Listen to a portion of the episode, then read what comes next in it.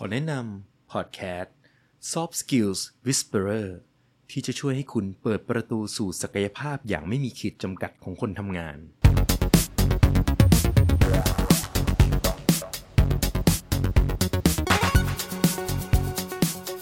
สวัสดีครับ ขอต้อนรับทุกคนสู่ช่วงเวลาของการ Up Skill ในการทำงาน กับ Soft Skills Whisperer วันนี้คุณผู้ฟังอยู่กับผม ป๊อบมาติก ตั้งตรงจิต Personal Finance Strategist ผมต้องขอสวัสดีปีใหม่ เข้าสู่ปี 2024 หรือพุทธศักราช 2567 ปีมังกรอย่างเป็นทางการนะครับ หลายคนครับตั้งเป้าหมายกันอย่างสนุกสนาน หลายเป้าหมาย ก็เห็นว่าลอกกันมาจากปีที่แล้ว เพราะยังไม่ได้ทำกัน ซึ่งก็ไม่เป็นไรครับ คนเราเริ่มต้นใหม่กันได้เสมอแหละ แต่เชื่อผมไหมครับ ไม่ว่าเป้าหมายของคุณจะเล็ก หรือจะใหญ่ ผมเชื่อว่าหลายเป้าหมายในนั้น ต้องเกี่ยวข้องกับเรื่องเงินแน่นอน และถ้าผมจะบอกคุณว่า คุณสามารถจะมีความมั่งคั่งเพิ่มขึ้นได้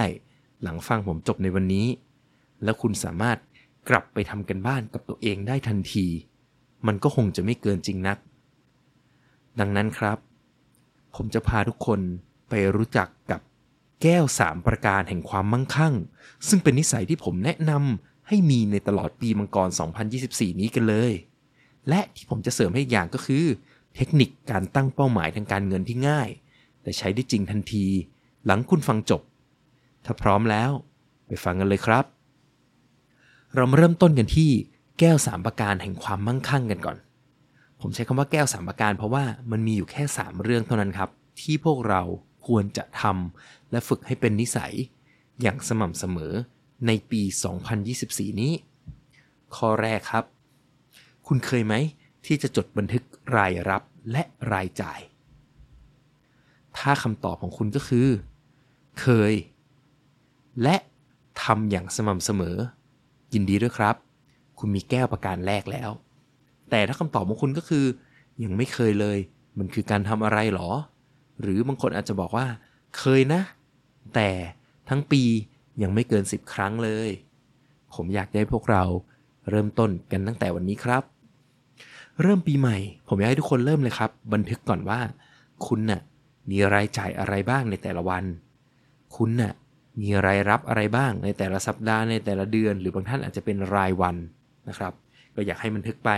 ในยุคนี้ครับ เรามีทั้ง iPhone Android ผมแนะนำให้เราโหลดโปรแกรมที่มีอยู่ในอินเทอร์เน็ต อย่างที่ผมใช้อยู่ปัจจุบันก็ชื่อว่า Money Manager นะครับ ถ้าโหลดมาแล้วก็จะเป็นแอปหมูสีฟ้า บางท่านอาจจะเป็นแอปหมูสีแดง อันนี้ก็แล้วแต่ว่าใช้ระบบปฏิบัติการไหน หลังจากนั้นครับ สามารถเริ่มลองเล่นและบันทึกรายรับรายจ่ายได้เลยทันที เชื่อผมครับ แก้วประการนี้สำคัญมาก ๆ และใช้ได้ทั้งปี 2024 ตลอดจนชีวิตของคุณจะหาไม่เลยก็พูดได้ครับ ดังนั้นครับ เริ่มซะแก้วประการแรกจะได้อยู่กับคุณ ต่อมาแก้วประการที่ 2 ครับ หลังจากเมื่อกี้เราคุยกันเรื่องรายรับรายจ่าย เมื่อสิ้นเดือนเราก็จะรู้แล้วเนาะว่า เอ๊พอหมดเดือน เงินของเราในกระเป๋าเพิ่มขึ้น หรือจริง ๆ แล้ว เงินในกระเป๋าบางคนอาจจะพบว่าไม่พอ เพราะว่ารายได้สมมติบางคนอาจจะเข้ามา 1 0,000 ใช้ไปหมื่นสองอย่างนี้ อ่าแต่ว่าอาจจะเป็นแค่ช่วงปีใหม่เนาะเพราะเราสั่งสรรค์เยอะอย่างเงี้ยไม่เป็นไร แต่ถ้าเกิดมันเป็นอย่างนี้เรื่อยๆทุกเดือนลองคิดดูสิครับ ทั้งปีผ่านไป 12 เดือน คุณจะมีเงินติดลบอยู่ 24,000 บาท หมายความว่าคุณมั่งคั่งน้อยลง 24,000 บาทเลยนะครับ ทีนี้ครับหลังจากคุณรู้ไปแล้วจากข้อแรกผมก็เลยบอกว่ามาถึงข้อ 2 สิ่งที่ผมอยากให้คุณทำก็คือ งบดุลส่วนบุคคลครับ สิ่งนี้จริงๆผม อยากให้ทำทุกเดือนหรืออย่างน้อยทุกไตรมาสก็คือทุก 3 เดือนแล้วนะครับ ก็คือ เราเคยถามตัวเองไหมว่า ปัจจุบันเรามีความมั่งคั่งเท่าไหร่ เมื่อผมพูดถึงคำว่าความมั่งคั่ง ผมอยากให้พวกเรานึกถึงว่ามันเกิดจากการลบกันของสินทรัพย์หักโดยหนี้สิน สินทรัพย์เช่นอะไรบ้าง ก็จะมีประกอบไปด้วยพวกเงินสด บ้าน รถ ที่ดิน ทองคำ กองทุน หรืออะไรก็ตามที่คุณมีอยู่ครับ อันเนี้ยเรียกได้ว่าเป็นสินทรัพย์เนาะจริงๆมีมากกว่านี้แหละนี่ผมยกตัวอย่างให้ฟังที่ทุกคนน่าจะมี อีกอันครับ คือฝั่งหนี้สินหนี้สินได้แก่อะสมมติคุณผ่อนมือถืออยู่ iPhone แล้วกันเนาะ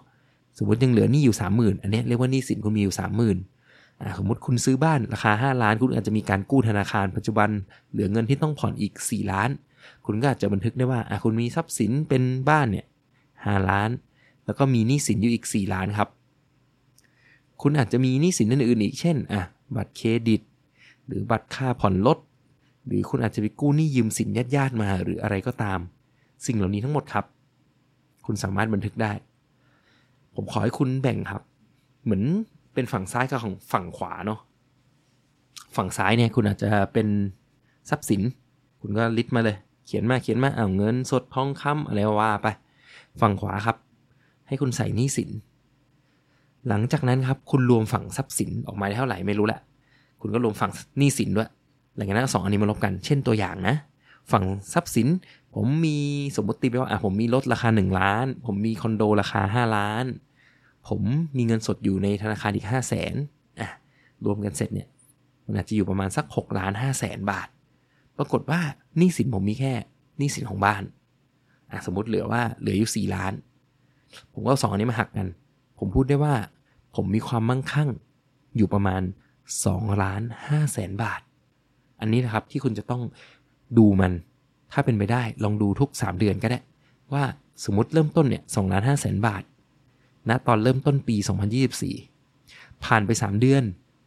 คุณมีความมั่งคั่งตรงนี้เพิ่มขึ้น หรือลดลง ถ้าเป็นไปได้ ผมอยากให้เราเพิ่มขึ้นกันเรื่อยๆนะครับ ซึ่งมันจะเพิ่มขึ้นจากอะไร มันก็เพิ่มขึ้นจากรายได้ที่คุณได้มาหักออกไปด้วยค่าใช้จ่ายไงล่ะ ดังนั้นก็จะย้อนกลับไปแก้วประการแรก เรื่องการจดบันทึกรายรับรายจ่าย ถ้าคุณทำแก้วประการแรกได้ดี แก้วประการที่ 2 ก็จะส่องสว่างสวยงามมากขึ้นเรื่อยๆ และนี่ครับคือแก้ว 2 ประการแล้วเนาะจดบันทึกรายรับรายจ่ายเป็นแก้วประการแรก แล้วก็ทำงบดุลเพื่อดูว่าคุณมีความมั่งคั่งเท่าไหร่เป็นแก้วประการที่ 2 หลังจากนั้นครับแก้วประการที่ 3 อันนี้ไม่ได้มีอะไรซับซ้อน มันก็คือการที่ผมจะบอกให้คุณทำแก้ว 2 ประการแรก อย่างสม่ำเสมอ แก้ว 2 ประการแรกเป็นสิ่งที่ดี แต่มันจะไม่ดีถ้าคุณไม่ทำสม่ำเสมอ แต่ถ้าเมื่อไหร่ก็ตามที่คุณทำมันอย่างสม่ำเสมอนะครับ คุณก็จะเรียกได้ว่า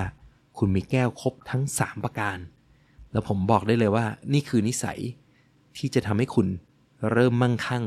มากยิ่งขึ้นเรื่อยๆ ในปีมังกร 2024 นี้เป็นต้นไปเลยครับ เอาละครับ จริงๆ ผมสามารถจะหยุดตรงนี้ก็ได้ แต่เนื่องจากนี่เป็น episode พิเศษที่เรามาเจอกันหลังปีใหม่เนาะผมเลยอยากจะให้เทคนิคในการตั้งเป้าหมายให้กับเราไว้ครับ ซึ่งเทคนิคนี้ไม่ยากเลยเลย ผมเรียกมันว่า grow model ซึ่งเป็นเทคนิคที่ใช้กันมากในการโคชชิ่งผู้บริหารระดับโลก หรือว่าจะเป็นในการสอนต่างๆ ในคลาสต่างๆ ในระดับโลกเลยนะ อันนี้เป็นเทคนิคที่ทรงพลังแต่ง่ายครับ อันแรกครับ grow model ประกอบไปด้วย อักษรภาษาอังกฤษ 4 ตัว ก็คือ G R O แล้วก็ W ครับ G ตัวแรกย่อมาจาก Go R ตัวที่ 2 เนี่ยย่อมาจาก Reality O ก็คือ Option นะครับ และ W ก็คือ Way Forward เอาง่ายๆครับ มันคือการมองอยู่ 4 เรื่องในทุกๆมิติของชีวิต เช่น Go ก็คือเรารู้หรือเปล่าว่า ปลายทางในเรื่องนั้นๆ เราอยากได้อะไร มันคือเป้าหมาย R ครับ Reality หรือว่าความเป็นจริงก็คือ แล้วคุณรู้ไหมอะว่าปัจจุบันอะคุณอยู่ตรงไหนนะ หลังจากนั้นพอคุณได้สองตัวนี้คุณจะรู้แล้วว่าเฮ้ยเป้าหมายกับสิ่งที่คุณเป็นอยู่ปัจจุบันมันต่างกันยังไง เช่น คุณตั้งเป้าว่า คุณจะเก็บเงินให้มีความมั่งคั่งในชีวิต 10 ล้านอ่านนี้สมมติคุณบอกนี้นะ ปรากฏว่าพอคุณดูเรียลิตี้ครับ ตอนนี้ก็คือ คุณมีความมั่งคั่งอยู่แค่2ล้าน5แสนบาท แสดงว่าคุณมีแกลบหรือว่ามีช่องว่างตรงนี้ที่คุณจะต้องไปให้ถึงเนี่ยต้องทำเพิ่มอีก7ล้าน5แสนบาท คุณก็จะมาถึง grow model อักษรตัวที่ 3 ก็คือ option ครับคำถามก็คือ เอ๊ะ คุณทำอะไรได้บ้างนะ เพื่อให้จาก2ล้าน5แสนบาท ไปถึง 10 ล้านบาทได้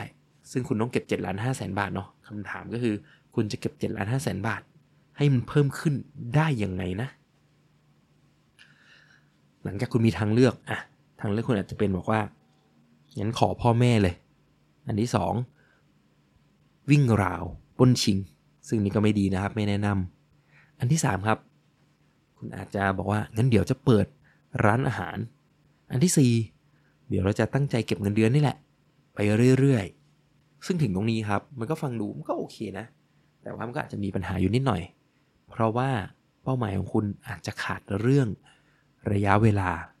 มันทำให้พอสมมติบางคนเนาะถ้าเป้าหมายไม่ได้เป็นแบบแค่เจ็ดล้านห้าปรากฏเป้าหมายเขาคือหนึ่งร้อยล้านอะคุณจะพบว่าคุณอาจจะรู้สึกว่าเป้าหมายเนี้ยทำไม่ได้ ดังนั้นครับคุณอาจจะพูดว่า อยากจะมีเก็บเงินให้ได้หนึ่งร้อยล้านเนี่ย ก่อนอายุหกสิบสมมติตอนนี้ผมอายุสามสิบแล้วกัน อะอย่างเงี้ยมันอาจจะฟังดู เอ๊ะมันเป็นไปได้ไหมนะ แต่พอเป็นอย่างเงี้ยผมแนะนำให้เราทำอย่างเงี้ยถ้าเป้าหมายเราใหญ่เกินไปเนาะซอยเป้าหมายลงให้เล็กลง จากร้อยล้านลดให้เหลือสิบล้าน จากเจ็ดจุดห้าล้าน ลองลดให้เหลือเจ็ดแสนห้าหมื่นบาท ภายในปีนี้หรือภายในสองปี มันจะทำให้คุณมีกำลังใจมากขึ้น กลับมาที่โมเดลของเราก่อน โกนะครับ คุณรู้แล้วเนาะว่าคุณอยากได้อะไร สมมติเอากลับไปตัวอย่างเดิม คุณอยากมีสิบล้าน แล้วก็มีเรียลิตี้คุณมีอยู่2ล้าน5แสนทีนี้คุณเปลี่ยนเป้าหมายนิดนึง ให้มันง่ายขึ้น คุณอยากจะเก็บเงินให้ได้ 750,000 บาทภายในปี 2024 นี้ คุณก็จะมาถึงตัวที่ 3 ของ Grow Model ก็คือ Option ว่าคุณอยากจะมี option เป็นอะไรได้บ้าง 750,000 บาทคุณอาจจะบอกนะงั้นเดี๋ยวตั้งใจทำงาน หรือทำงานเดิมแหละ อาจจะคำนวณละสุดท้ายเราจะเก็บเงินจากงานเดิมหลังหักค่าใช้จ่ายอะไรก็ตามเนาะอาจจะได้สัก สี่ห้าแสน แล้วอีกสองแสนกว่าเนี่ย เดี๋ยวไปหาอาชีพเสริมเอา จะขายขนม จะเป็นในหน้าที่ดิน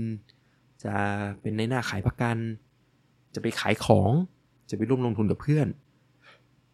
สิ่งต่างๆ เหล่านี้เป็นสิ่งที่สามารถทำได้หมดเลย หลังจากนั้นครับ คุณเลือกสักทางหนึ่ง แล้วเริ่มต้น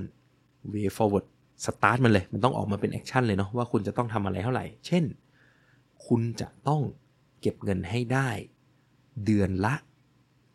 50,000 บาท และนอกจาก 50,000 บาทนี้ คุณอาจจะต้องนำเงิน 20,000 บาท ไปลงทุนในหุ้น ไปลงทุนในกองทุน อะไรก็ว่าไป ทั้งหมดนี้มันก็จะทำให้คุณสามารถมีโอกาสที่จะบรรลุเป้าหมายได้ดีขึ้น ทีนี้ครับ เนื่องจาก episode นี้ผมก็จะไม่ได้มาลงลึกอะไรมากมายเนาะ แต่ผมก็จะอยากจะยกตัวอย่างสักหน่อยว่า เอ๊ะแล้วคนปกติอะเขามีเป้าหมายทางการเงิน เป้าหมายปีใหม่ อะไรบ้างนะ เอาคนรอบตัวผมเลยก็ได้เนาะ อันนี้ผม list list มาให้นะครับ ว่าพวกนี้เป็นของที่คนสนใจมากๆ แล้วก็รู้สึกว่าแบบ โอ้โห อยากจะทำเป้าหมายเหล่านี้ให้สำเร็จ อันแรกครับ ยอดฮิตเลย เก็บเงินเพื่อการไปท่องเที่ยวต่างประเทศ หรือในประเทศ จะสำหรับตัวเองคนเดียว จะกับคนรัก จะกับครอบครัวก็มีทั้งนั้นครับ ถ้าอยากตัวอย่างนี้สิ่งที่คุณต้องทำก็คืออะคุณตั้งเป้าก่อนซิว่า เพื่อที่จะไปเที่ยวเนี่ยสมมติเอาอะไรดีล่ะประเทศญี่ปุ่นแล้วกัน คุณจะต้องมีเงินอยู่เท่าไหร่ เช่น คุณอาจจะบอกว่าอะทั้งทริปคุณต้องการเงินนะ เพื่อไปเที่ยวในปี 2024 นี้1 5 0 0 0 0บาท แล้วปรากฏคุณไปดูซิเอ๊ะแล้วคุณพอมีเงินที่แบบเหลือๆหลังจ่ายนี่จ่ายนู่นจ่ายนี่ละมีอยู่เท่าไหร่ ปรากฏว่าคุณมีอยู่ ห้าหมื่นบาท ดังนั้นครับ คุณมีมีหน้าที่ต้องเก็บอีกหนึ่งแสนบาทอ่าแล้วทางเลือกของคุณคืออะไรบ้างล่ะ นี่ใช้ grow model จับเลยนะ สังเกตนะ goal ก็คืออะคุณต้องการหนึ่งแสนห้าหมื่นบาทเรียลิตี้คุณมีอยู่ห้าหมื่น option มีอะไรบ้างเพื่อเพิ่มเงินของคุณจากศูนย์ไปแสน คุณว่าจะต้องไปใช้เวลาหน่อย เก็บเงินจากงานประจำคุณอาจจะต้องประหยัดค่า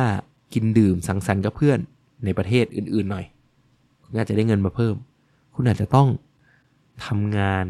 เพิ่มขึ้นในวันหยุด ก็เป็นไปได้หลังนั้นครับ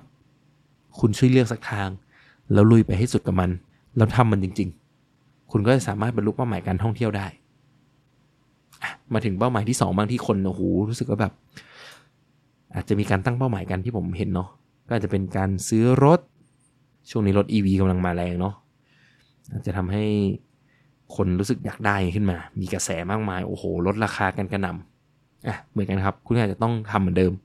ลองดูซิรถรุ่นที่เราอยากได้มันเท่าไหร่นะ อะ สมมติตีไปว่า 8 0 0แสนคุณก็ต้องทำการดูว่า อะ แล้วคุณจะเก็บเงิน 8 0 0แสนได้ยังไงนะะคุณอาจจะโชคดีหน่อยว่าเรียลลิตี้คุณบอกว่าคุณเตรียมเงินซื้อรถตั้งแต่ปีที่แล้วแหละ คุณเลยเก็บเงินมาได้ถึง 3 0 0แสนบาทละ คุณขาดอีก 5 0 0แสนบาท เพื่อจะซื้อรถให้ได้ อะงั้นคุณต้องมาดูออปชันละว่า แล้วคุณทำอะไรได้บ้างนะ เหมือนเดิมครับ เก็บเงินด้วยการลดค่าใช้จ่าย หาอาชีพเสริมทำธุรกิจเพิ่มขึ้น หรือแม้กระทั่ง แม้กระทั่งนะ คุณอาจจะต้องย้อนกลับไปที่โก แล้วอาจจะต้องเปลี่ยนเป้าหมายนิดนึงว่า เฮ้ย ถ้าเกิดต้องซื้อปีนี้ อาจจะต้องลดราคารถที่ต้องการหรือเปล่า เปลี่ยนรุ่นก็ได้ จาก 8 0 0แสนเอาให้เหลือสัก 6 0แสนพอ ให้มีโอกาสเป็นไปได้ อันนี้แล้วแต่คนนะครับ ต้องบอกว่าเป้าหมาย เราตั้งให้มันค่อนข้างเข้มแข็งได้ แต่ถ้าสุดท้ายมันไม่เหมาะกับเรา การเปลี่ยนเป้าหมายก็เป็นเทคนิคหนึ่งที่จำเป็นและสำคัญในชีวิต ไม่งั้นเราจะทุกข์มากๆ แล้วเราก็จะรู้สึกว่า เอ๊ะทำไมมันทำยากจังนะครับ อะซื้อรถมันก็ต้องตามมาด้วยการมี บางคนก็อยากจะซื้อบ้าน ซื้อคอนโดทำเหมือนเดิมครับ อะโกเท่าไหร่อะสมมติหาก็เลยคอนโด มีเป้าหมายยังไงนะ อาจจะต้องลงลึกนิดนึง ตอนขั้นตั้งโกเนี่ยจริงๆมันมีรายละเอียดอีกเยอะเลยเนาะซึ่งผมอาจจะไม่ได้ลงลึก ก็คือคุณอาจจะต้องถามตัวเองหลายคำถามหน่อย ว่าคุณอะโกเนี่ยมันสำคัญคุณยังไงนะ มันจำเป็นยังไงนะทำไมมันถึงจำเป็นนะ ไม่งั้นบางทีมันอาจจะไม่ใช่โกนะครับ อาจจะเรียกว่า dream หรือว่าความฝันเฉยๆก็ได้ ดังนั้นต้องแยกให้ออกอะโกอาจคุณอาจจะต้องตอบไปชัดนิดนึงว่าเออคุณอยากจะมีคอนโดตรงนี้ เพราะอะไร เพราะการลงทุนหรอ เพราะอยากอยู่ใกล้แฟนหรอ เพราะอยากใกล้ที่ทำงานหรอ หรืออะไรก็ตามอะเดี๋ยวคุณค่อยตั้งเป็นโกมา แล้วคุณต้องถามตัวเองจนกระทั่งว่าแบบ อ๋อโอเคเออนี่เป็นโกจริงๆนะ มันไม่ใช่แค่ด e ีมไม่ใช่แค่แค่ความฝัน เพราะความฝันทุกคนสามารถฝันได้ เช่น ทุกคนอาจจะอยากมีร้อยล้าน อาจจะอยากมีพันล้าน อาจจะรู้สึกว่าอยากตื่นขึ้นมา แล้วก็ไม่ต้องทำอะไรเลย มีใครที่กำลังมีปัญหาหนี้สินอยู่ อยากจะตื่นขึ้นมาแล้วให้หนี้สินหายไป ทุกอย่างมันเป็นสิ่งที่เป็นไปได้ครับ ถ้าเกิดคุณเปลี่ยนให้มันเป็นโก แต่ถ้าคุณไม่ได้ตั้งใจซัดชัดๆเนาะให้มันเป็นโก ให้มันเป็นเป้าหมายจริง ๆ แล้วเริ่มแบบดูว่าปัจจุบันคุณเป็นยังไง แล้วเริ่มมองหาทางเลือก แล้วก็เลือกสักทางแล้วทำมัน สุดท้ายมันจะเป็นแค่ด e ีมหรือว่าความฝันที่คุณอาจจะต้องฝันซ้ำไปซ้ำมา แล้วผ่านไปจนกระทั่งสิ้นปี 2024 สิ้นปี 2025 คุณก็ยังต้องฝันอยู่นะครับ เอาละนอกเหนือจากซื้อรถซื้อบ้านที่ผมเห็นเยอะๆเนาะอาจจะเป็นอะ เพื่อเรียนหนังสือต่อปอโท บางคนถึงขั้นเรียนหนังสือต่อปอเอกเลยก็มีเนาะอะก็จะต้องเก็บเงิน หรือบางคนบอกว่าเอ้ยอยากจะมีธุรกิจเล็ก ๆ กับแฟน อยากจะมีธุรกิจของตัวเองทำเสริมจากงานประจำหรืออะไรก็ตามอะอันนี้ก็เป็นสิ่งที่อาจจะต้องไปดู บางธุรกิจอาจจะใช้เงินทุนเยอะ บางธุรกิจอาจจะต้องใช้โน้ตฮาวอันนี้ก็ต้องดูว่าธุรกิจเราเป็นแบบไหนนะครับ แล้วก็มุ่งไปทางนั้น แต่ปลายทางก็คือหาให้ได้ว่า goal ของคุณคืออะไร แล้วเรียลิตี้ปัจจุบันคุณอะเป็นยังไง แล้วดูซิ option ที่จะปิดระหว่างเรียลิตี้กับ goal เนี่ยทำยังไงได้บ้างแล้วเลือกสักทางแล้วลุยให้เต็มที่ครับ แล้วก็ทั้งหมดนี้ก็น่าจะเป็นภาพรวมของการเริ่มต้นปี 2024 ที่ผมอยากเอามาเล่าให้พวกเราได้ฟังนะฮะ ตั้งแต่แก้วสามประการที่ผมบอกไปก็คือการจดบันทึกรายรับรายจ่าย การทำงบดุลส่วนบุคคล แล้วก็ประการที่ 3 ก็คือทำสองอย่างแรกก็คือ การบันทึกรายรับรายจ่ายและงบดุลส่วนบุคคลอย่างสม่ำเสมอนะครับ แล้วคุณจะมีแก้วสามประการที่สุกสว่างสดใสสำหรับเพิ่มความมั่งคั่งให้คุณได้อย่างเต็มที่เลย แล้วใน episode นี้เราก็คุยกันเพิ่มให้อีกก็คือเรื่องของการตั้งเป้าหมายนะครับ ด้วย grow model ก็คือ go เป้าหมายที่คุณอยากไป reality แล้วคุณอยู่อยู่ตรงไหนอยู่นะดังนั้นคุณก็จะเห็นแกลบละ คุณก็ดูออปชันครับว่าทางเลือกในการที่จะปิดแกลบระหว่าง go กับ reality คืออะไร และสุดท้ายเลือกสักออปชันหนึ่งเพื่อไปสู่ way forward ในอนาคตนะครับ ผมก็คงไม่มีอะไรมากที่จะปิดท้ายก็คืออยากจะอวยพรให้พวกเราทุกคนนะฮะได้ตั้งเป้าหมายได้อย่างสุดยอดเป้าหมายที่เป็นเป้าหมายที่ตอบสนองความต้องการของเราจริง ๆ ไม่ใช่แค่ความฝัน แล้วก็ได้แนวทางหลังจากฟัง episode นี้ไป แล้วไปตั้งเป้าหมาย แล้วลงมือทำให้ปลายปี 2024 เนี้ยสามารถพูดได้ว่า ตั้งแต่ฟัง Soft Skill Whisperer episode นี้ แล้วผมไปลองทำนะ สุดท้ายผมบรรลุเป้าหมายได้จริงๆ ผมขออวยพรให้ทุกคนเป็นแบบนั้นนะครับ แล้วก็อย่าลืมนะครับว่า การสะสมความรู้เพียงอย่างเดียว ไม่ได้ทำให้ทักษะเราเพิ่มมากขึ้น การฝึกฝนและลงมือทำอย่างสม่ำเสมอต่างหากที่ช่วย upskill ตัวเราอย่างแท้จริง พบกับ Soft Skills Whisperer ตอนต่อไปสัปดาห์หน้าสำหรับวันนี้ สวัสดีครับ